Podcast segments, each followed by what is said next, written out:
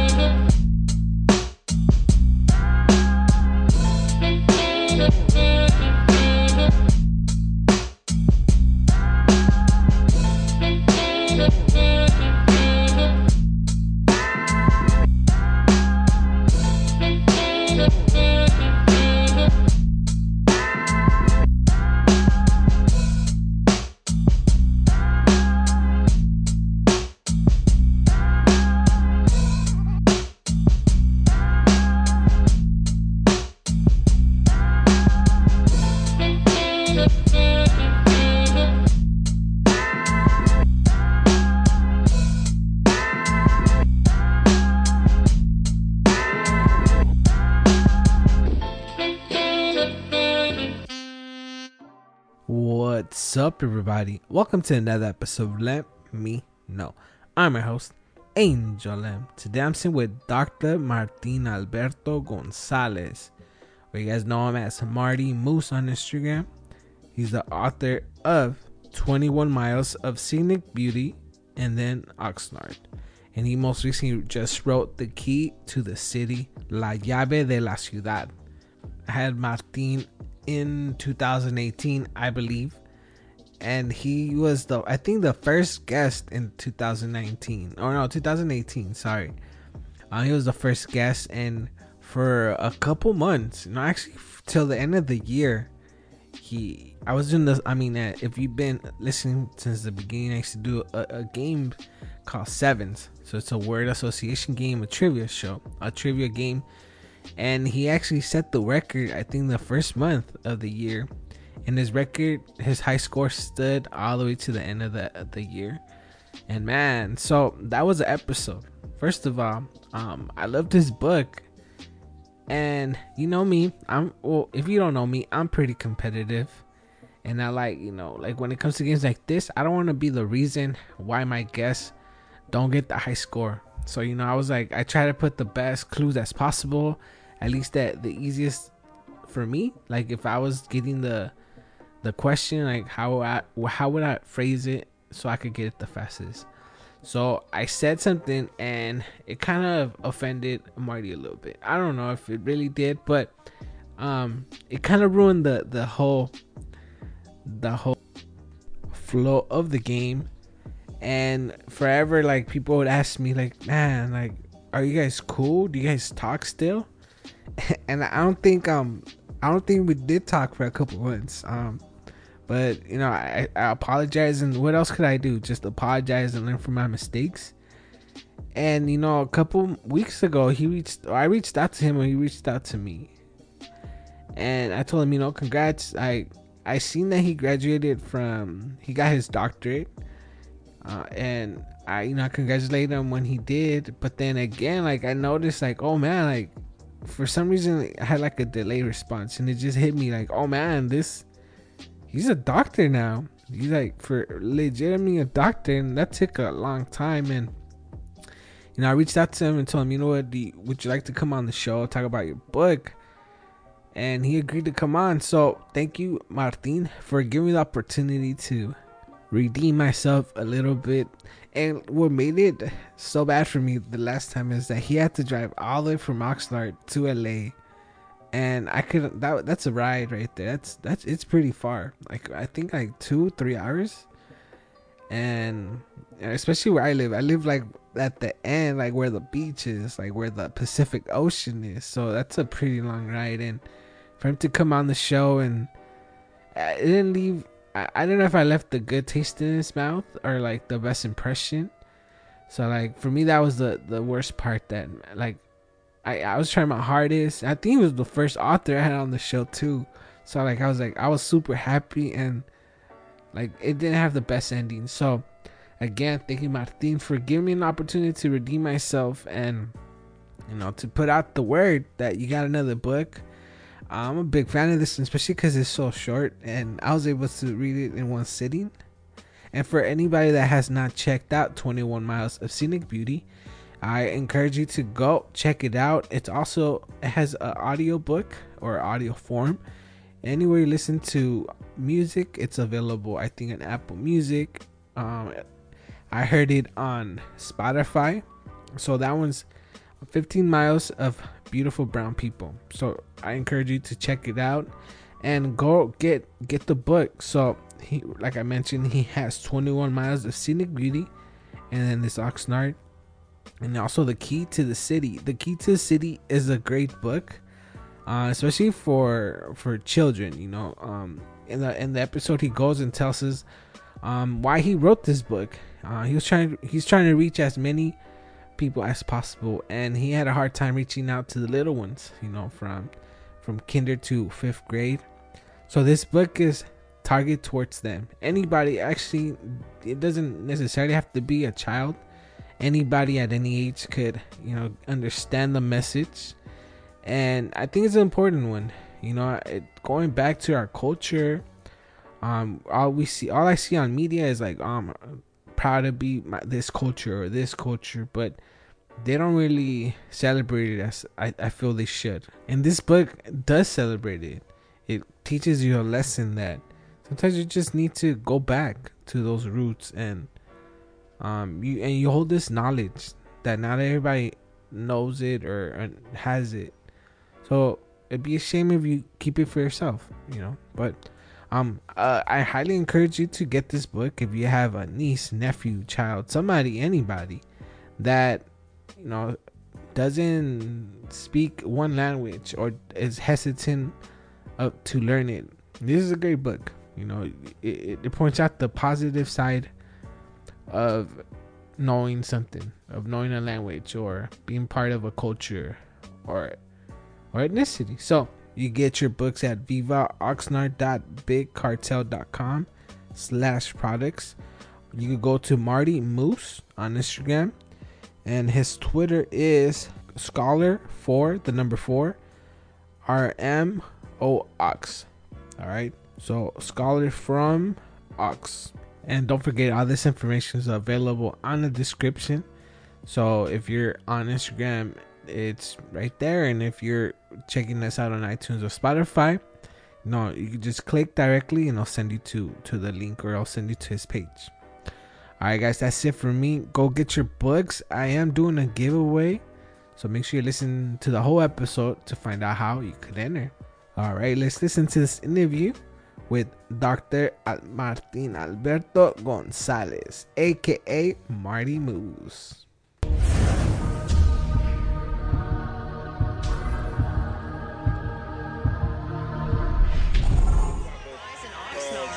but you got people that's part of the rap movement that many of the Luciferian corporations are controlling that's um, trying to push what they want to be their persuasion of what is called hip hop today. Beginning was somebody who lived the culture. You could tell by the way they dressed. You could tell by the way they spoke and the words that they used.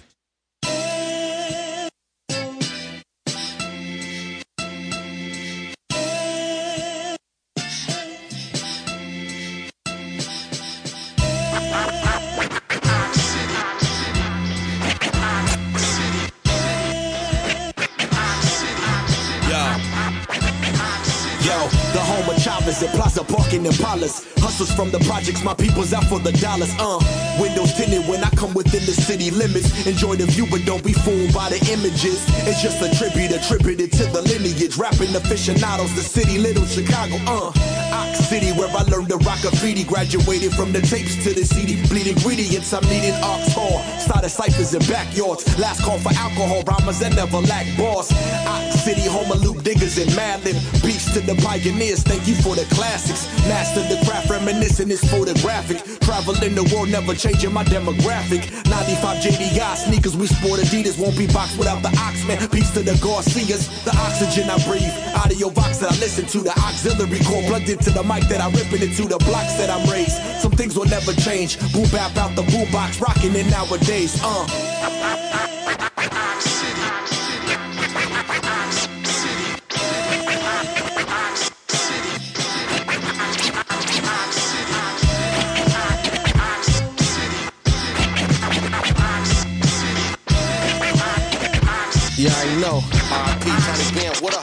City will raise me and made me. Switching lanes, dipping down Willie hit J Street. Daily till it pays me. Yeah. Gangs breed unity, so ain't no one on ones. When you stuck between the one and the one on one, sunshine, the buzz, 805 still. Uh, to the sus chill, let me know the love's real. Still getting paper, been connected like the boulevard of saviors.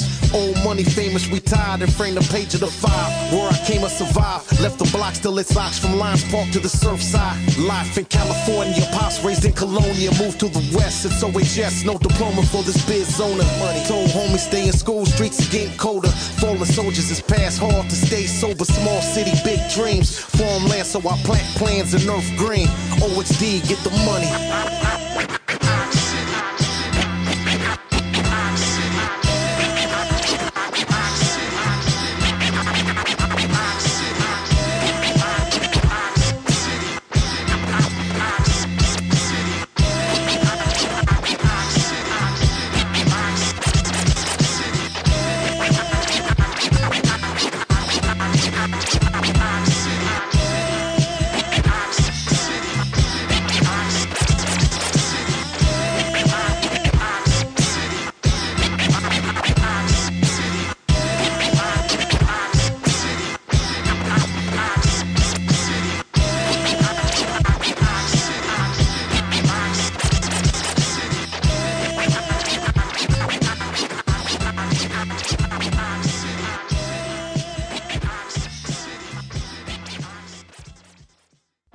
What's up, everybody? Uh, welcome back. Uh, you already know who I'm with, but in case you missed it, today I'm sitting with Dr. Martin Alberto Gonzalez, aka Marty Moose.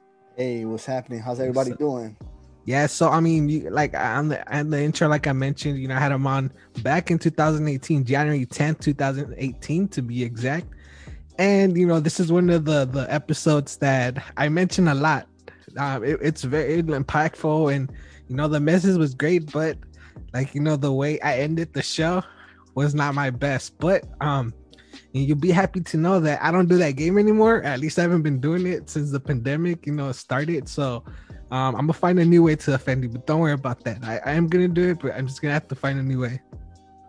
all right, man. So, so first of all, you know, I want to know how you are, you how you been. Like I said, on that when I had you on was 2018, Yeah. and you know, a lot has happened. You know, like Definitely. with you, you got your doctorate. I think you were still going to school, right? hmm Yeah. At the time that you first interviewed me, I was I was almost gonna finish. I think I had like a year and a half, two years left. So yeah, I was still in school. So a lot has happened. Well, I mean, catch me up. What, what you been like? What what you been up to? What has what's been going on with your book? I've been seeing it blow up, dude. So congrats on that. Yeah, no, thank you. I appreciate you eh, and and thank you for always supporting me. Thank you for having me on the show. You were one of the first people who ever invited me. So I, I remember like that was a big deal to me and and I'm just grateful that you continue to support me by sharing my work and, and continue to invite me to, to be on your show. So last time we talked, I had just finished writing the first book, which is 21 Miles of Scenic Beauty and then Oxnard. And I believe the first time we met, only the English version was out. Yeah. And and it, it made me kind of I was frustrated of that. I was frustrated because of that because um, a lot of my I, I'm from Oxnard, California, and Oxnard, California is predominantly Latinx. There's a lot of brown people in Oxnard, but in particular, there's a lot of brown people who speak different languages, not just Spanish, but other languages too, indigenous languages from their home, right, from from their home countries. And so, for me, last time I, I met with you, the, the mission that I had is I'm glad that the English version is out, but I'm sad that my mom can't read it because Uh-huh. my mom doesn't read English.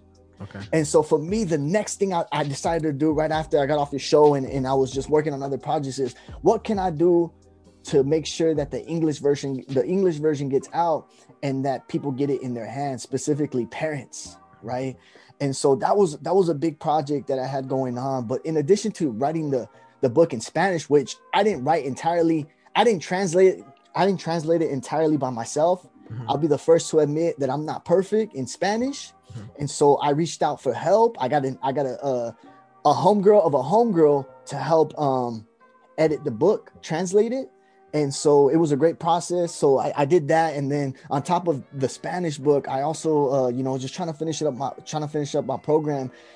To, to get a to get a PhD, you need to complete what is called what is known as a as a dissertation. Some people call it a thesis. And the the university where I was at, in particular, the department that I was at, told me your dissertation could not be less than 150 pages. Oh wow. Yeah, so I was like, oh my god. So I had to put in work on that. So that took a long time. When I was working on my dissertation, I basically hid from everyone. Mm. Uh, I, I, was on a, I was in the library every single day. I, I went to the same desk. I went to the same, you know, I had the same chair next. Uh, I sat next to the same window. The librarians knew me, so I was in the library. So basically, I spent like about a year just by myself writing that dissertation, mm-hmm. and so that's basically where where I've been at. And I just been uh, teaching. I've been visiting schools. I've been trying to, you know, just trying to make some moves, trying to trying to find try to find ways to have conversations with you, to think about their future, to think about ways that they can improve themselves, ways that they can use their talents, ways that they can use their now uh, how to use their knowledges for certain way to empower each other, but also to empower the community. So that's basically a little a little brief overview of what I've been up to since last time we chatted. And what was your dissertation on? Because you know, like yeah. when I saw I saw you posted something and like them congratulating you on actually getting your doctorate like i got emotional. And i don't even know i could only like i don't know what it was about but i mean i could tell it's a lot of work and i got i like i could i was getting a little teary to tell you the truth. Like i was watching it right now before we jumped on and i was like oh, yeah. oh shit. Like yeah. this is a big move and i didn't even get this.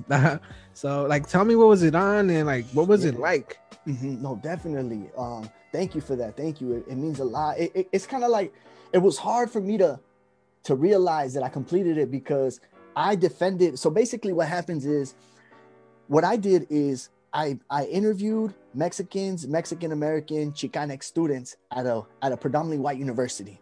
Mm-hmm. And my goal was to understand what happens when, when brown students go to a white university. What happens? How do they feel about that? How do they navigate that?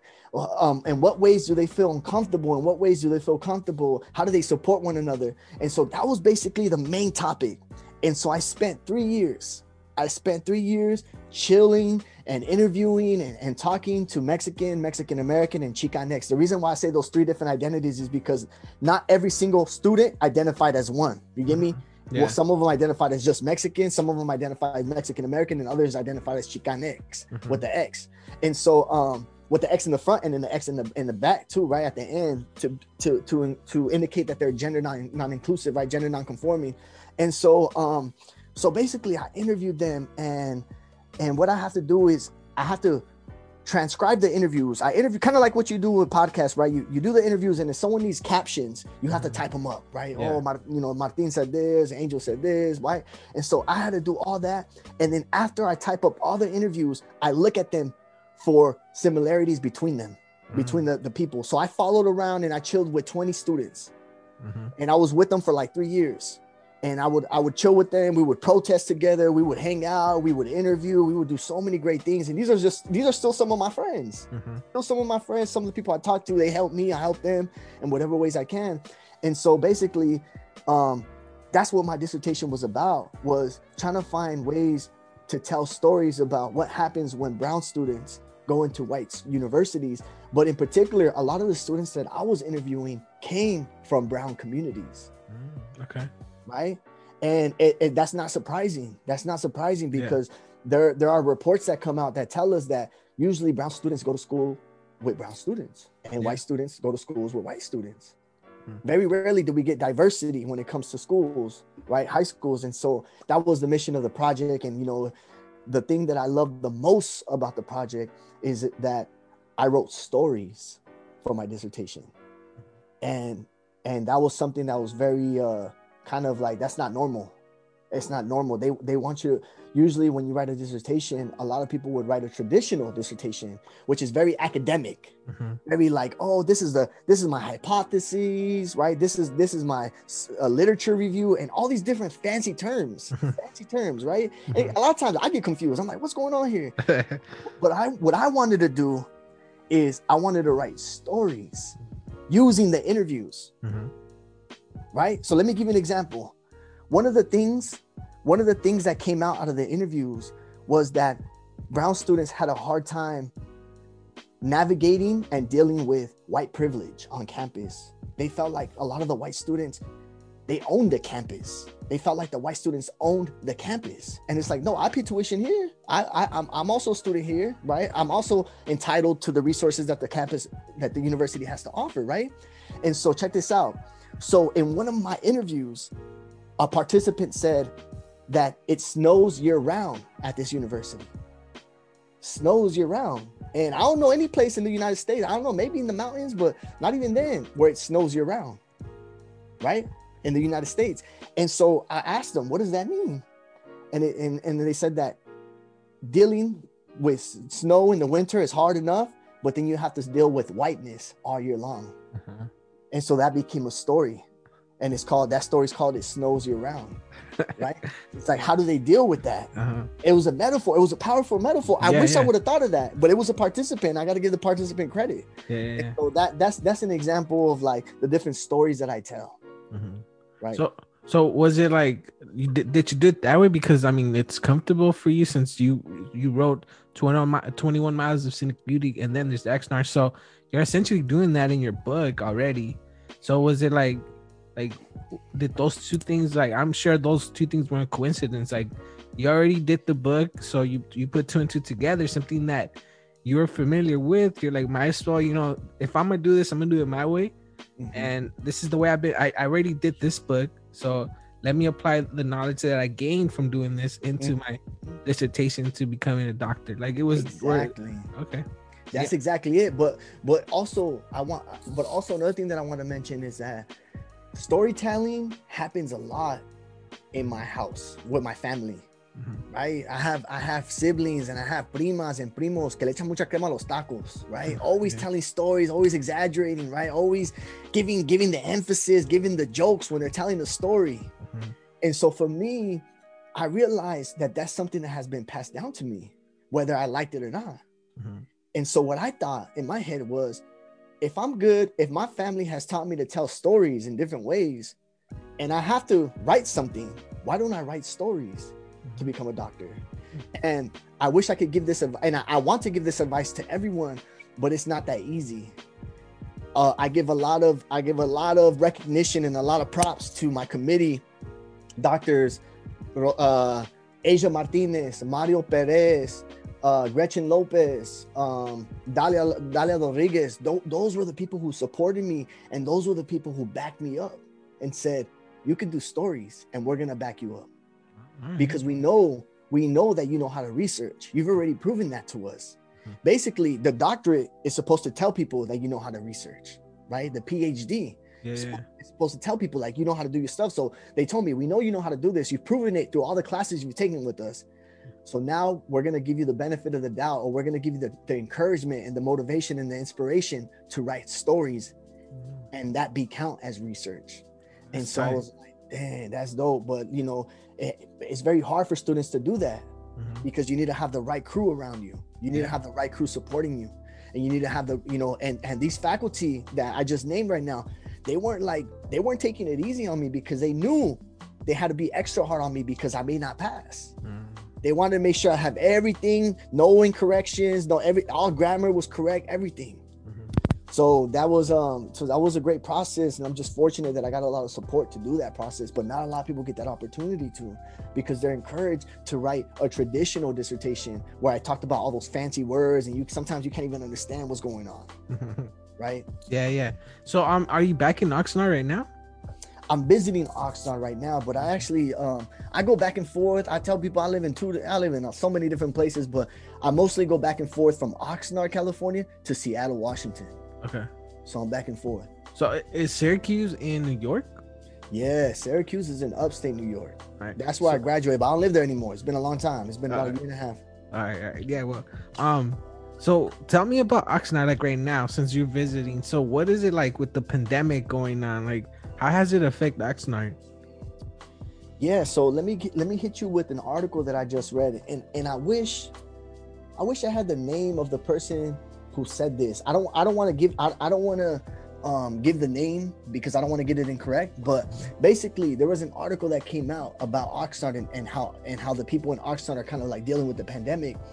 And one of the quotes that said there was a quote that said, "You cannot pick strawberries through Zoom." right? That's- you, yeah. you you can't and I and I, I am so sorry. I want I, I think I know who said it, but I don't want to say the name Uh-huh. because I don't want to get it wrong. But for for folk, you all you have to do is Google that. You cannot pick strawberries through Zoom, and so that gives you a glimpse Mhm. of how many essential workers are here in Oxnard, continuing to feed the country, but still con- continuing to not be acknowledged as essential worker and not giving workers rights, giving workers compensation, giving that extra uh, overtime for putting in that work. And so in Oxnard, there's a lot of hardworking people, and the pandemic did not stop the hard work. It's unfortunate because the pandemic should have given us all a break to be Yeah. at home, to be safe. But the people here, you know, some live check by check. And, you know, some of them, all they know is hard work. So they're going to go out, you know, and potentially risk that, Ri- risk that, that opportunity or risk that chance, that chance of, of gaining or potentially being exposed and contracting the virus. And so that pandemic has been really difficult. And one of the things that are that that folks are pushing, in particular, a lot of youth and a lot of local organizations, is rent control. Because although there are a lot of hardworking people that continue to going to work, there are some people who literally couldn't go to work because of their pre-existing conditions. They had to stay at home. And so those they're being those folks are being hurt financially, but yet they're still being expected to pay rent. Yeah. And so currently that's kind of like what the situation is going on. That's something that I'm constantly paying attention to is is whether or not the city council, because the state of California didn't pass it, right? No, They didn't no. pass the the rent control, Mm-mm. but you could still pressure city councils, you could still pressure, pressure local officials to consider something equivalent to rent control Mhm. right and so that's something that I've kind of been uh, thinking a lot about lately and and just trying to find ways to support trying to find ways to support in whatever ways you know i can right now Mhm. So, so like, how, how I mean, everything you do, and, and like from my perspective, is political. Like you just like what you just touched upon. That's political, but that's, you know, that affects your city, that affects your people, and I understand. So, like, where did that passion come from? Like, obviously, you've seen the people, but like, specifically, like, who did it affect that you felt like, man, like this person can't do it, I have to do it for them. Mm-hmm, mm-hmm. so i want to i want to touch back on something that you said that was very important right.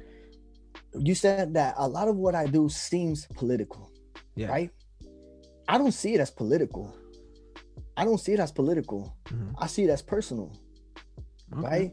I say that I see it as like it's humane to do this. Like, like for reals, let's think about like what are some arguments to not pass rent control? No, What there some-. There I mean, no, no, they're unless all you're the landlord. No, Yeah, unless you're right? the landlord. Yeah. right. That's what I'm saying. Yeah. But, but but but for reals, for reals, let's let's let's be serious really quick. I want the Mhm. listeners to, to listen to this question that I got for them. Think of an argument against rent control. Think of that argument. Who who gains, who loses? Mhm. right? You can think of arguments, but if you really, really listen to the arguments that you put forward, they sound almost ridiculous. They sound almost ridiculous, right? Like almost to the fact that you have no consideration of human being life, Yeah. right? Yeah. And so I hope that that's one thing that the pandemic is is teaching us. That there should have been a lot of services, there should have been a lot of resources being given to folks who need them at times that are hard. But now because everyone's being hit at the same time, now all of a sudden people are seeing that times are hard for people. Mhm. But before the pandemic, times were hard for people. But people weren't seeing it because they weren't being directly affected by it. Right? So I just wanted to mention that really quick. Thank you for bringing that up. Okay. But the other thing, Angel, that you, the question that you had is what influenced me? Right? What influenced me? That's a great question. I get asked that question almost every single time. And, and I have so many different answers, but it really comes down to me being the youngest of my family that's what influenced me because as the youngest of seven, there are seven beautiful brown kids that my mom had and my dad. And all from the same mom, all from the same dad too, right? And um from from my family, I was the youngest, and I got to see so many different things. I noticed that my siblings were so talented and I noticed that my siblings were hardworking and they wanted to make my parents proud. And my mom and my dad, they wanted their children to be the best too. It was it was like a mutual agreement that we didn't even sign. We didn't even sign the paper. And it was kind of it was expected that we should have went off to college and that we wanted to do great things and that we wanted to help financially so we can buy each other things and houses and cars and clothes and, and shoes.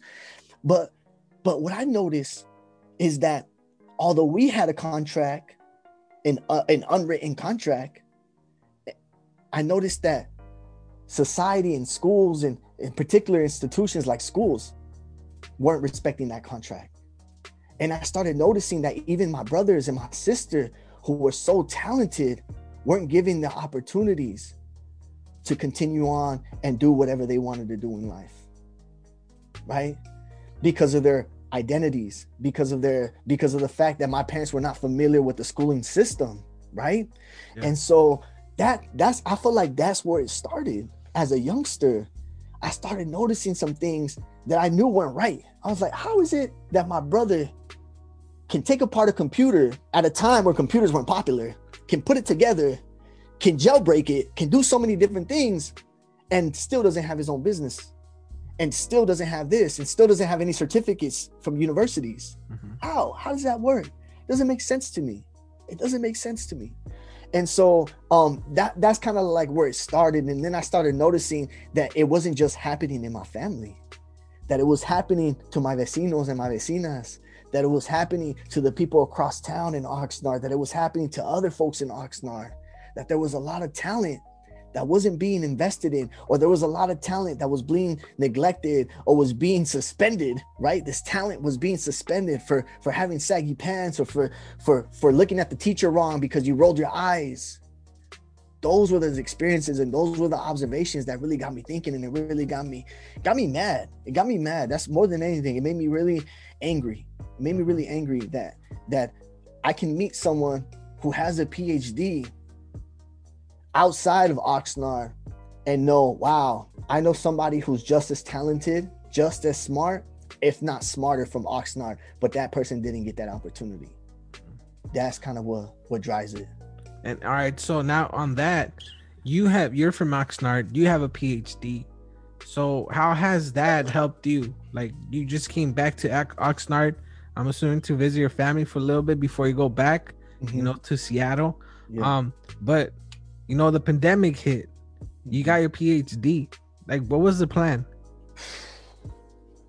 The plan has always been from day one to come back to oxnard or come back to a university near oxnard to become a professor at the university mm-hmm. and to find ways to recruit students.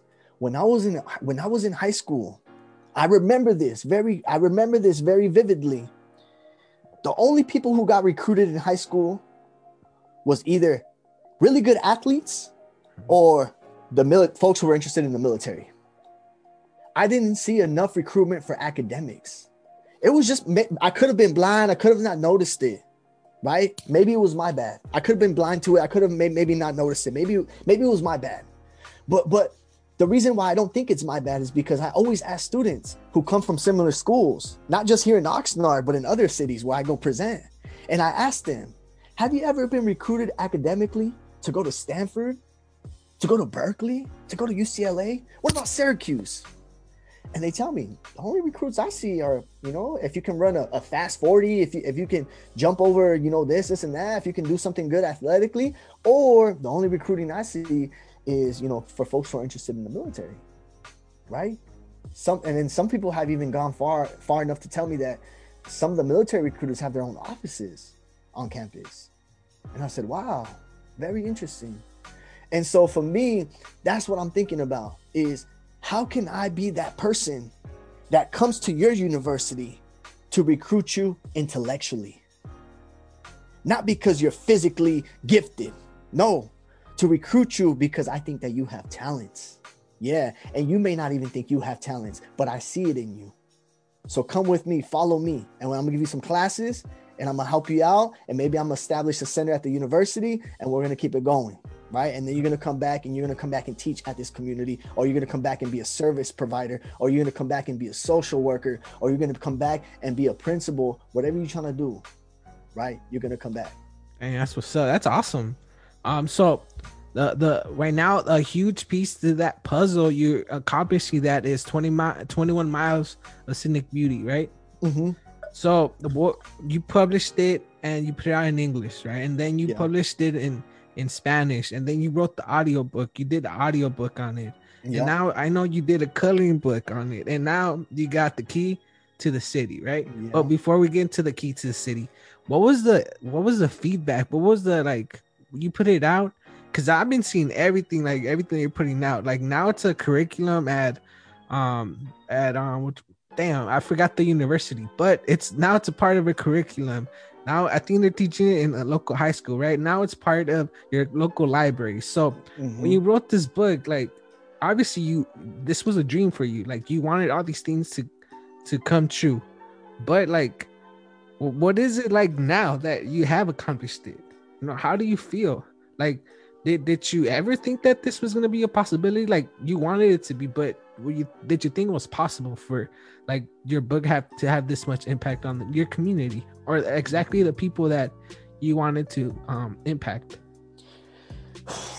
Yeah, that's a good question. I mean, the one thing I want to tell you, Angel, is that this was not my dream. Mm, okay My dream was to never write. I hate writing. this was not. I still this day I hate writing.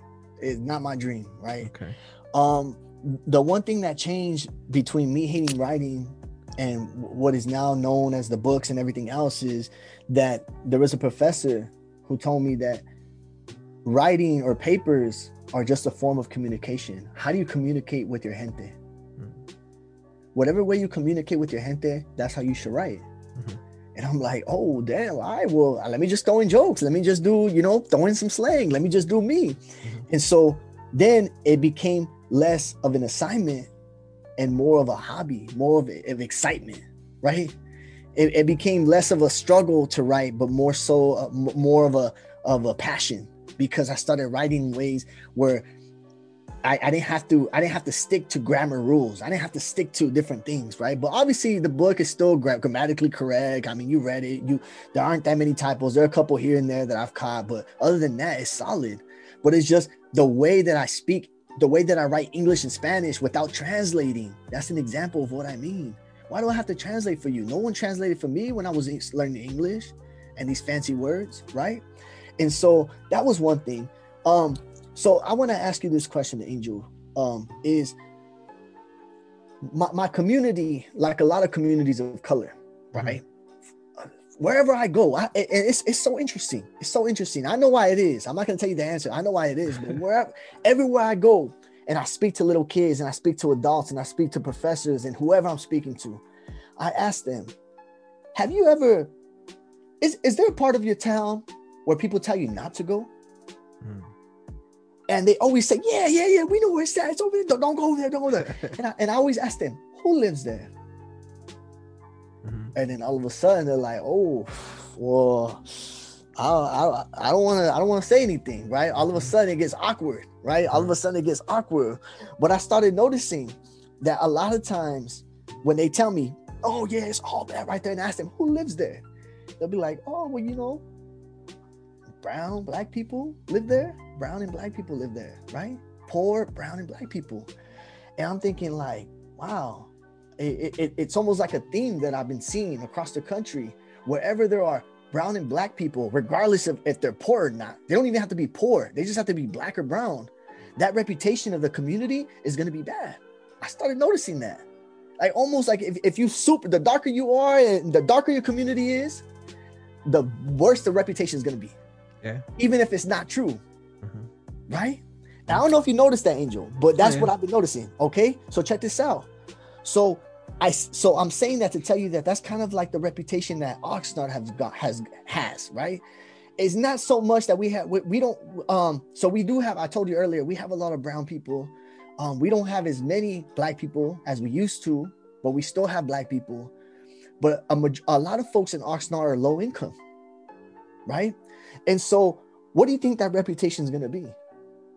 like poverty, like maybe stealing, you know, committing crimes to be able to support themselves. Yeah, exactly. And so, check this out, Angel. You read my book. You know what my book is about. Mhm. Imagine you reading my stories My stories tell you the exact opposite. The stories in my book tell you about all the beauty that's in Oxnard. Imagine if your whole life you were being told that Oxnard is such a bad place, and then you come across my book that's telling you, nah, it's just how you explain it, it's just how you analyze it that's making it a bad place. How do you think that would make you feel? Which part? How do you think it would make you feel if you read my book when you when your mind was already set on Oxnard being bad because there's a lot of brown and black people, or because there's a lot of brown people and some black people there? Well, like once you read, like once you read your stories, then you're gonna see from you your viewpoint, the way you view things. Like you're gonna start noticing those beautiful things that you might have took for granted at one point, or that you know you you, you see but you just don't notice because your attention goes t- towards the negative. Exactly, exactly. But let me tell you something. Mhm. Have you ever have you ever had conversations or have you ever have you ever noticed that some people you could you could tell them you could show them all the resources you could you could tell them all the powerful testimonies but they're still kind of set in their ways Yeah, right yeah, yeah. And it's unfortunate like and and i'm not i'm not here to tell you that those people will never change because they could potentially change it's just constant conversations right but what i'm here to tell you is that one thing that has happened is that there are some people who genuinely believe that there is nothing but bad things in oxnard so when they read my book they hate my book Mhm. because they think that Oxnard should only be bad things, right? Because they think that I should have only talked about all the crime, because I should have only talked about all the gang violence, right? But I'm here to tell you that there's a lot of crime in other places too.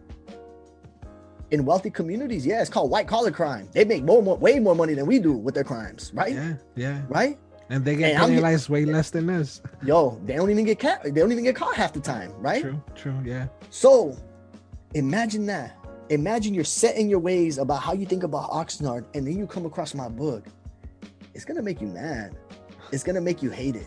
yeah. it's gonna true. make you do, you know, do some things or, or say some things that you know that you you just think about, right? Yeah. And so it I've gotten a lot of love and I'm fortunate. But you get a handful of people who are set in their ways about how Oxnard should be and how people should talk about Oxnard that are very angry about it Mhm. very angry about me pointing out the positivity, very angry about me explaining the negativity differently without blaming my people. And so you get these mixed feelings, but I absolutely get more of the positive, but I don't want to forget about the negative feedback that I get. Yeah. Because I'm always trying to understand why is it that you feel that way? Why Well, is- Well, like my perspective, like right now from what you just said, some like like you, you use that negativity that people have about your city that you saw that like people would notice, and you use that same fuel to be where you're at now. Like you wrote a mm. book to talk about the positive side of it because people were noticing all that negativity. So, I mean, some people need that. Like you need that negative thing in your life to be able to push you forward and to something positive to because at the end of the day, you don't want to be stuck in the same place. You know, and maybe for them, they can't they don't want to see the positive because then their goal that they'll never reach that goal because that thing that's fueling them will be gone. So Mhm. but at the same time, you know, obviously, I know you don't take it personal, but you know, like I, I, I see that. I see your viewpoint, and it's beautiful. You wrote a book about it, and from all the stories I've read through on your Instagram, like you're doing something super positive. Mhm. But at the same time, like I do see, because I use I myself, I, I use negative things in my life that I've experienced to be able to push me and to do good things towards my community like Mhm. as a child, I was a fuck up, like straight up. Like I was breaking people's windows, I almost killed the guy. Mhm. But I like all that that negativity, that negative karma. Like I'm trying to bring positive and positivity into my life now as an adult, and I'm trying to be as helpful as possible. I'm trying to kind of get rid of like trying to get as much positive that I as that I had negative Mhm. Into my life, so I'll be a better person. You know yeah. as an adult but but yeah man I, excuse me i do agree with you but yeah like you're doing a great thing man Con- I, I i'm so happy for you Thank you. and i don't know where i was going after this so my Nah, you're good. You're good. You're good. You're good. but like i do want to know like what what story sticks out for you like of all everybody that's read your book all the schools that you visited, colleges, all the TED talks you've done, presentations. Like, what story sticks to you the most? Yeah. There's so many. There's so many, but that's a great question. The, the, the, the one that I'm gonna hit you with is um there was there was somebody, a friend of a friend, who had a, a relative who was incarcerated, right? Who was in jail locally, not too far, right? I don't know if he was in jail or I don't know if this person was in jail or in prison. I don't know if this person was in jail or prison, but they were in, they were locked up, right? And um and for some reason my book got in there. Right? My book got in there. And they told me that people would read my book and pass it. Read my book and pass it. Mm-hmm. But but the other thing that I remember is that I remember having a conversation with this person. And this person said, "Yeah, like this is before the book got in." Right? Actually, I it was before the book got in and this person this person said, um yo, you know, I, I really like your book. I really like your book and everything, but but I don't think they're gonna accept it. They're not gonna accept it in here. And I was like, what, what you mean? And and and, I, and he was and this person was like, um, well, I, am just trying to figure out like they don't they don't allow for uh nonfiction books to be read here, something like that. There was like a certain criteria. I don't know if this is true. I doubt it's true, right? But it was basically like, yeah, like they don't allow for books that are are like based on true things. They don't they, they don't allow nonfiction, which means not fake. They don't allow not, not fake books here. They only yeah. allow fiction books. I don't think that's true, to be honest with you. But this was a conversation. Uh-huh. And but but here's here's where it's going. Let me tell you where it's going. Okay. Technically speaking, 21 Miles of Scenic Beauty and then Oxnard is considered a fiction because I created stories mm-hmm. with people with people who are in my imagination that pe- the people in the stories that I created in, in 21 Miles of Scenic Beauty are are created through experiences that I've had, through books that I've read, through research that I've done. Mm-hmm. So one individual, one individual in that story can have experiences that I've had, that my primos had, that I saw, different things. Does that make sense? Yeah, yeah, yeah. Okay, so check this out. So when this person told me oh, your your book is nonfiction. And I said, nah, it's fiction. It's fiction. But let me tell you what that meant to me, Angel. Basically, the book, basically, what that meant to me and what he was trying to tell me is that your book is so real. Mm-hmm. I didn't even know that you made up stories. Yeah. Yeah right? You kept it so real that I didn't even know that the stories that you were telling me were not real. Yeah. I didn't even know that. Because I created settings and I created characters through my imagination. But these settings and characters mean something because I've been there. I've done that. Mm-hmm. Right. So that's that that's pretty that's probably one of the coolest conversations that I've had where someone thought that every single story in my book was real. Yeah. Because they lived through it too. Because mm-hmm. they've noticed the same things that I noticed. But I'm I was there to tell them that nah, it's not real. It, I made it, it was in my head. I made it up. Yeah. Up, right. So that was pretty cool. That's what's up. That's awesome. Like mm. for them to be tricked like that, and yeah, I mean that's great. Well, now let's shift back to what you came here to promote, the key to the city. So I I really like this book, man. It's nice and short, right up my alley. But I did I what the thing I did like is you you're not a hypocrite. You wrote this book in Spanish and English in the same book. So the the book the the theme is like being true to like going back to your roots, being true to yourself, and understanding and loving where you came from. Or at mm-hmm. least that's what I took from it. No, absolutely. You know, they're, they're like like for Chicanx, Latinx, Hispanic, Latino, whatever you identify, you know, of some descent, you know, like if you speak Spanish or it was your main, your first language, you know, yeah, um, like for some, you know, they're not, they're ashamed, they're ashamed of speaking that, you know, And this book, that's pretty much the theme of it, you know, you have the main character which is you. Um you're in the bus basically and somebody asks for directions right? Mm-hmm. and you know it, it, it, pretty much i don't want to ruin it i don't want to keep telling the story because i think i already said too much even saying that um but yeah going being true to yourself and understanding the impact that being selfish with with um having that knowledge, but being selfish with it, with that Mhm. effect that it has on like the basically the future and your community, right? Absolutely, you got it. That's that's exactly it. Yeah. I, if you ask me to write write it down, I don't know. I don't know what I just said, but like I Uh-huh. want I want to know what inspired the book uh, for you to write it because obviously this is something that we all see Uh-huh. and we experience at some point like being in America like you hear that oh you're in America speak English whatever you know that bullshit but like what what inspired you to write it you know Yeah, yeah, no, definitely. So, so real quick, I, I, um, you definitely got it right on. You, the way that you interpreted the book is how I, I envision for folks to interpret and comprehend the book. But I do want to make a quick correction. The, Uh-huh. the story is, is one of those stories where I told you where the main character is not me. The main character Oh. is Jacobo. okay all right the main character, I experienced the same thing. That's one of those things. But you're right, Uh-huh. yeah. So basically, you got it right, right? It's something that I experienced also. But um, let me tell you what inspired me to write this book. A couple things, right?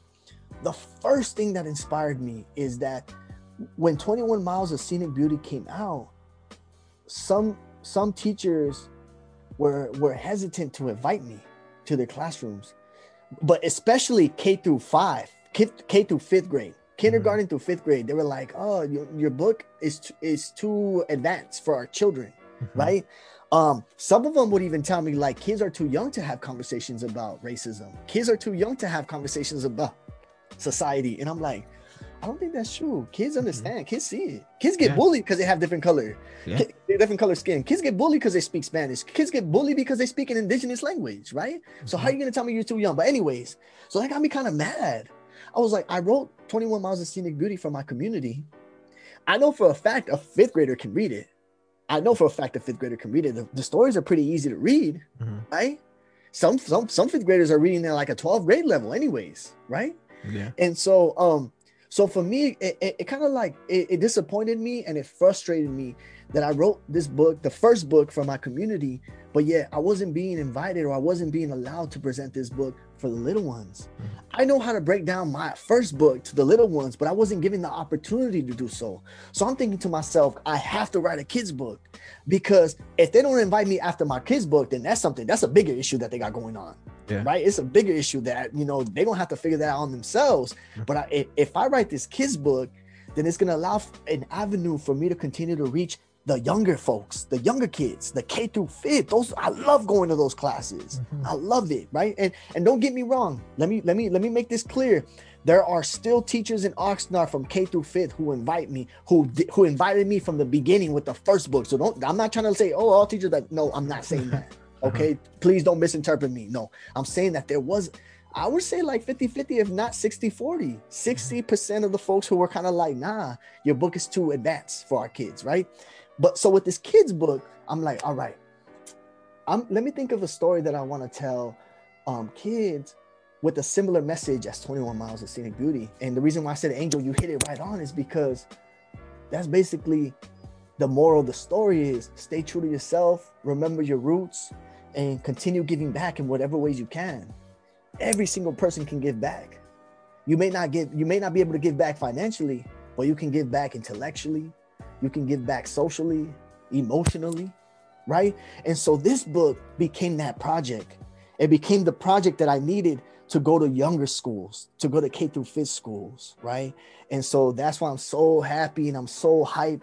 And I want to give a shout out to Grisela de los Reyes and Isaac Bizarro, who were two of the illustrators that helped me with this book. Grisela was the first, was the one who did the first book, the front cover and the back cover of the first book. But Isaac Bizarro is a, is a homie from uh, New York who's originally from Florida. He also helped me with this one. But Grisela and Isaac, I appreciate y'all. Shout out to y'all. Thank y'all for everything. Yeah, I mean, and, and you could tell the the drawing, the illustration is similar to the first one. I was gonna ask you, like, like I thought you drew it. I was like, oh, did you draw it? Like, are you keeping something from us? Like, but like, all right, that's good. You're giving them credit. That's that's good. Um, so the what kind of impact has it had so far? Like, when did it come out? When did um this book come out? It, it came out, technically speaking, it came out in August. Okay, So how many, like four months? like four, four yeah, yeah. Uh-huh. So like so far, like what has the like the impact or what has the response been like in Oxnard or like in general, like to to this book, to the key to the city? Every every time I read the key to the city, it the response that I get is a response that is kind of like about um it's about being seen. The response like hey i could do that. Hey i could do that. It's little kids recognizing recognizing that they have something to offer without ever without someone ever telling them that they did. Mm-hmm. so what what so after i'm done reading the book i ask the students different questions. But one of the questions that i always ask is who here has the key to the city? Right? Like who here has the key to the city? Because the key to the city is a metaphor i'm not going to tell the, the listeners the metaphor because y'all need to read it yeah, yeah. but but it's a metaphor for something. So I asked them, who has the key to the city? And the kids are like, yeah, me, me, me, right here, right here, the key to the city. And then the thing that I love the most about it is that it, it goes beyond what the book intended it to do. Because the biggest limitation of this book is that it only focuses on Spanish. Mm. But in Oxnard, there are many other languages that are being spoken. Spanish is probably one of the most popular ones. Spanish and English are some of the most popular ones, but there are also other languages that are happening in this community. So the thing that I love the most is when the little kids say, uh, when when they when they can make the connection without me making it for them uh, I have the key to the city. I don't speak Spanish, but I speak Tagalog and I speak English. And I help my my grandma right in Tagalog, which is the Filipino, right? Uh, because in Oxnard is a you know pretty big Filipino community. Mm-hmm. Or hey, I, I, don't speak I don't speak Spanish, but I speak Mixtec, Mixteco, right? Which is an indigenous language in, in Mexico. And you know here in Oxnard there are folks who speak that language. So like I, I speak that in English and I speak Spanish. And I was like, wow, you got a lot of keys to the city. You just don't have one. You got them all, right? you have to get so, your keychain, boy. Exactly. Yeah, we got to get you a keychain now, right? Yeah. And the lanyard or something, the Let Me Know podcast lanyard. there you go. Right? and so, and so that's been the coolest thing is for me, not necessarily to to force kids into saying like, hey, you need to learn this lesson. Hey, look, look read my book. No, no, no. I don't have to do that they see themselves in the book and they're able to make the connections without me forcing them to make the connections because those are the live realities. That was my live realities. And you're and yes it's true that there are differences and there has to be differences right? I'm not a girl you know? Someone who, who grew up as a girl has a different experience than i do right? But there are some similarities and i'm so glad that they've been able to see those similarities and they've been able to be proud of those similarities right? So that that's how that's it's, it's been it's been uh it's been received very well um and, and it, it's been tough though because his book came out during the pandemic. So i i don't really know how it would i haven't had the opportunity to really reach out like that. It, it's hard enough for some for some teachers to have their students on zoom to begin with given like the internet given that some some of the students are actually working with their parents type of stuff right? So so it's been really tough to really do the outreach that I wanted to do, but it's been great to to see it in the very in in the instances that I've had had the opportunity to do so to see it be rece- received very well by the community.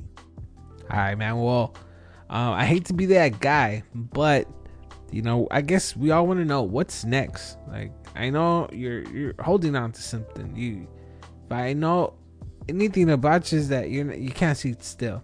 You gotta do something. So, let us know what what you got in mind. What what, what do you got in store for us next? I always tell people. People always ask me. Every time they see my book, they ask me, "When's the next one coming out?" I always tell them, "You haven't even read the first one. You want you want the second one and the third one?" I just mess around with them, but I'm always working on different projects. But um, I well remember how you know I wrote that dissertation. I wrote that dissertation as a book, so that's already a book. But I can't. I it can't be published anytime soon because I have to figure out some copyright uh, it, you know some copyright uh, agreement with that one. So I, I, signed i signed so that they couldn't own it. I signed so that they couldn't publish it. So um yeah nah I, yeah so i own everything. Um i have the copyright to it but it's just i gotta figure something out for some other things that i because i because that book project is gonna be a book but i also want it to be different things and i gotta figure out the different things. So that's gonna be a thing but um i have i have ideas for other books I, I want to do like a I want to do like a I don't even like a a picture book, picture book, like a picture book that only has like five words per page, like for like toddlers, a little bit like Dr. Seuss, but that's maybe too many words. But it's kind of like kind of like the little. I like the little libros. Those are those are dope. The little libros. Shout out to those authors. I know it's two Latinas. I'm pretty sure it's two Latinas. I don't know their names. I apologize for not knowing their names, but shout out to them. They're they're an inspiration. And I want to do something like that where, where, where I do that where you can read it to like a toddler and the to- but it's not even about reading. It's about like because you know you read in different ways. You just don't read through text. You read through visuals. So I want I want folk I want little kids to be able to read my book, uh, another book through like a visual. And so I already have ideas about that. But um, other than that, you know, just just trying to support in whatever ways I can, trying to stay safe, trying to you know uh, you know continue teaching whatever ways I can. So, but um, those are just some projects that I have in mind that I've, I've been thinking about doing snooping around your IG, I saw that you are doing stand up or that you did stand up. Yeah, yeah. You know, well, you do stand up. I mean, you're a comedian, so it's yo like I've I've presented my book in front of like thousands of people. Like furrows, I've, I've been in a crowd that's like almost like 800 people, right? And I did stand up for the first time in Seattle in front of like 60 people, and I was so nervous but it came out pretty cool. It, but I just felt like I rushed everything. I felt like I rushed everything. But the thing, but here's here's where you can kind of learn about this. Okay, this one will be a hard one for you to do because this particular venue was a venue where they didn't allow for you to for you to use like racist jokes or they didn't allow for you to use sexist jokes or you know all these different so you you had to be funny which is possible you had to be funny without relying on stereotypes right? So that's what I'm saying because a lot of times you can get in trouble for saying certain jokes, right? Like like how you opened up the, the episode. So that's the thing that I appreciated the most about the stand-up was that it forced me, and I was thinking I was gonna do it anyways, right? But it was nice to be in a space where it was expected not to do jokes like that.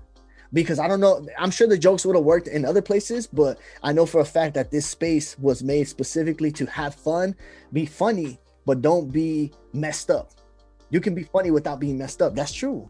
Yeah, well, I stepped away from that st- style of comedy, I guess. I, I used to do it. Um, I mean, a big reason why I stopped is, um, so I haven't done stand up for what a year and a half now, and I stopped because I wasn't saying anything of relevance, you know, nothing important. So I figured, you know what, let me stop, and hopefully within the time, then I'll come up with better jokes. But like my stand up isn't offensive or nothing like that. So I have a joke about uh, my girlfriend, for example. So I went about I went to to go buy her a Coke and she saw that the Coke had somebody else's name and then she she got all mad at me. So that's basically like what my the the joke is about. It I don't think it's offensive. Like it's more against me. It's more. But even but but, but check this out though. But even that joke could be messed up because because why why is it assumed that why, why is it assumed that the toxic relationship is only because of the woman and not the guy? Well, in my situation, like I'm not telling you that um she's a bad person. It's more about me. It's about like the way I react to things. You know. Yeah. It also isn't my place to tell you how to think or how to feel. Like this, these I'm just putting situations that are familiar that you at least you've heard, and I'm really not saying anything bad about her. I'm just I'm talking about the way I react to things. They're more self-deprecating than anything. Like I'm not mentioning her um in any way. I'm just saying putting her as an example of like um, yeah, she saw a Coke, somebody else's name on it, and she got mad you know, like you've heard those stories. You've heard somebody on like on Instagram or Facebook, like who's this girl? Why is she calling you? Or like something like that. It happens to be your sister or it happens to be your cousin or or whatever.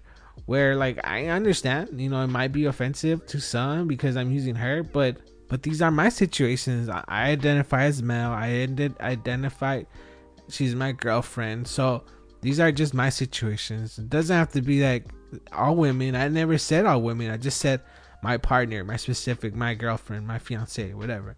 That's the person that I mentioned. Like whether you it hits you on like on the nerve, that's not really on me. Like I didn't mention you, and I didn't mention your partner. I didn't mention your girlfriend, your boyfriend, your significant other. All I said was uh, my situation. But You know, this just like that. Like I, I don't think my stuff is offensive. I mean, I hope not. I that's not my intention when I tell a joke. Know, I don't go up there and be like, you know, I'm gonna offend people today. I mean, my hope is for them to get a laugh, but I understand. I mean, that that is a safe place, and hopefully, there's more places like this over here.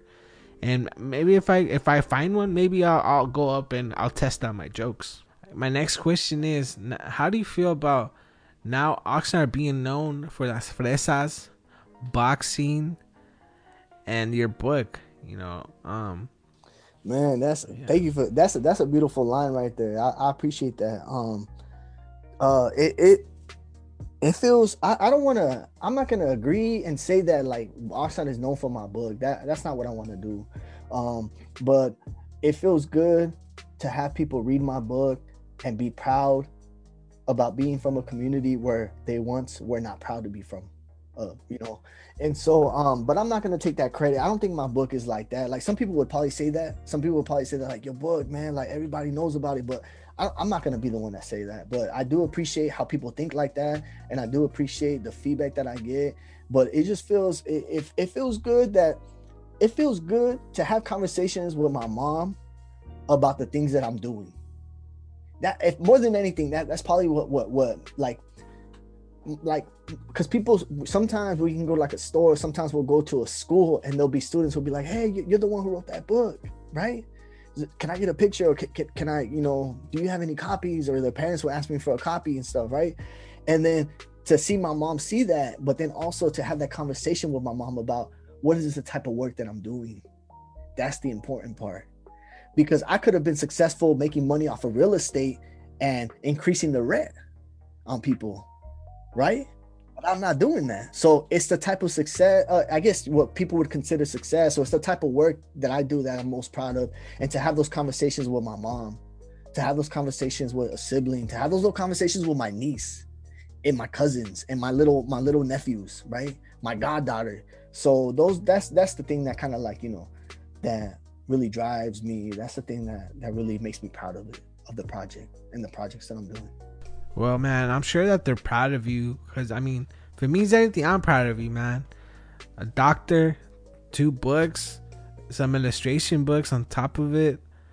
Like you, honestly, I think you're you're hitting every demographic from pre-K all the way to college because you know your your your books are part part of a curriculum. So at university, so you know, for you to be at this level and I mean you're so young, like man, like I know I'm proud of you and I'm pretty sure your your family's super proud of you. But before we end it, um, I want to know, what, can you leave us on some advice? A lot of times people ask me like, "Oh, you know, I'm thinking about I'm thinking about becoming a writer. Like, what do I got to know? What what do I got to know? What advice would you give me?" And the advice that I would give you is the advice that I talked about earlier, where Writing is a form of communication. What is the best way that you communicate with the people who you want to communicate with? Right? Whenever you, when you are writing something or when you're creating something, right? Or even when you create this podcast, excuse me, there's a particular audience that you have in mind. There's a reason why you're doing this podcast. It's not for, it's for a particular population.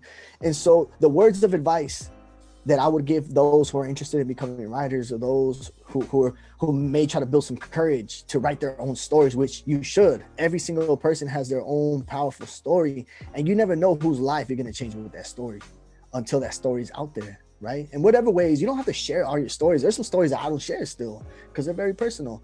But when you do build the courage and you do build the confidence to share the stories that you want to share, understand that you have it in you just find that form of communication.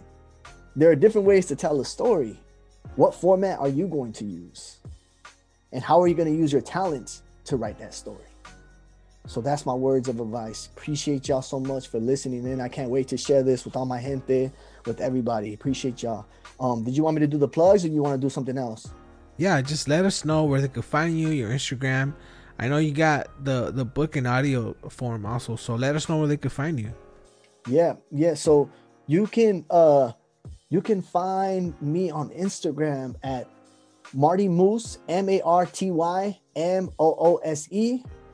Folks, for folks who see me on the streets, you can call me Marty Moose, you can call me Moose, but you cannot call me Marty. Okay. only Martin. Or you call me Marty Moose, say the whole thing. You say Moose or Martin, right? Or you know, some of the students call me Dr. G. You call me Dr. G too, right? But but so that's the Instagram. The Twitter is scholar four the the number four RM Ox. So scholar from Ox. And then I do a lot of collaboration work. I do a lot of projects for Viva Oxnard. Viva Oxnard on Twitter and Instagram. V I V A O X N A R D and you can find that on on Facebook, Twitter, Instagram. Viva Oxnard. You can find a lot of projects that I contribute to on that page. There's a scholarship app. There's a scholarship of fun. So many dope projects on Sunday. A couple of the folks and I are going to give out free mass and conchas on Sunday. So I don't know when this is going to be put out and published, but no, I would have been too late. Yeah, it'll be too late. But yeah, so so um, but yeah, that's it. Uh, what about 15 miles of beautiful brown people? You can find it on free on YouTube. Yeah, find it on free on YouTube. But if you have Spotify, if you have iTunes, whatever, Amazon Music, all those different platforms, it's available on all the platforms. But if you want to get it free, if you don't have the apps, if you haven't, if you know, if you don't have the subscription to one of the apps, you can get it for free on YouTube. All right, guys, that's it. Um, make sure you go at him. Make sure you go grab his book. It's very important. You know, support him, support what he's doing because at the end of the day, it's to help enrich a whole community and to spotlight Oxnard Cause you already know, just like Wilmington, we're not known for for the best things. So his books really help that. So go share it and go grab one of his books. Alright, guy Martin, I'm gonna let you go, but don't go anywhere. I'm just gonna end the recording, and I'll talk to you guys in a little bit. All right, that was Dr. Martin Alberto Gonzalez, aka Marty Moose. Make sure you go listen to our other episode. I think that was two years ago, but Make sure you go listen to that episode and make sure you grab his book. Christmas is what a week away, and his book will, you know, will be a great gift. So on that, I am doing a giveaway. Um, go to my Instagram to you can get the full details, but essentially just add him at Instagram, add me, and all you gotta do is put that boxing glove emoji to enter. That's it. That's all you gotta do. So make sure you go add us on Instagram and if you are feeling generous and you want to do something for me, make sure you go to iTunes, leave me a five star review. Don't forget to add me, subscribe, it's very important. And share us, share the show with your friends, with your family, with everybody. You know, at the end of the day, this is to help not only myself but also my guests. And you know, the more people that we could reach with Marty Moose's message, the better, right? Alright, that's it for me. Oh, also don't forget I do have merch. Like I said, Christmas is just around the corner. I do have merch. I have sweaters, I have t-shirts, I have pins. Let me know podcast pins. They're eight dollars plus shipping and handling. But all my merch is at teespring.com. So make sure you go grab yourself a t-shirt, a sweater, and um, I was thinking of making hats, but I'm not sure. So if you would like a hat, let me know. And if I get enough people, I'll make them. But we'll see. We'll see if that ends up happening. Alright, guys, that's it for me. Thank you guys for listening. And thank you guys for letting me be part of your day. I guys, next time. I'll see you. Bye.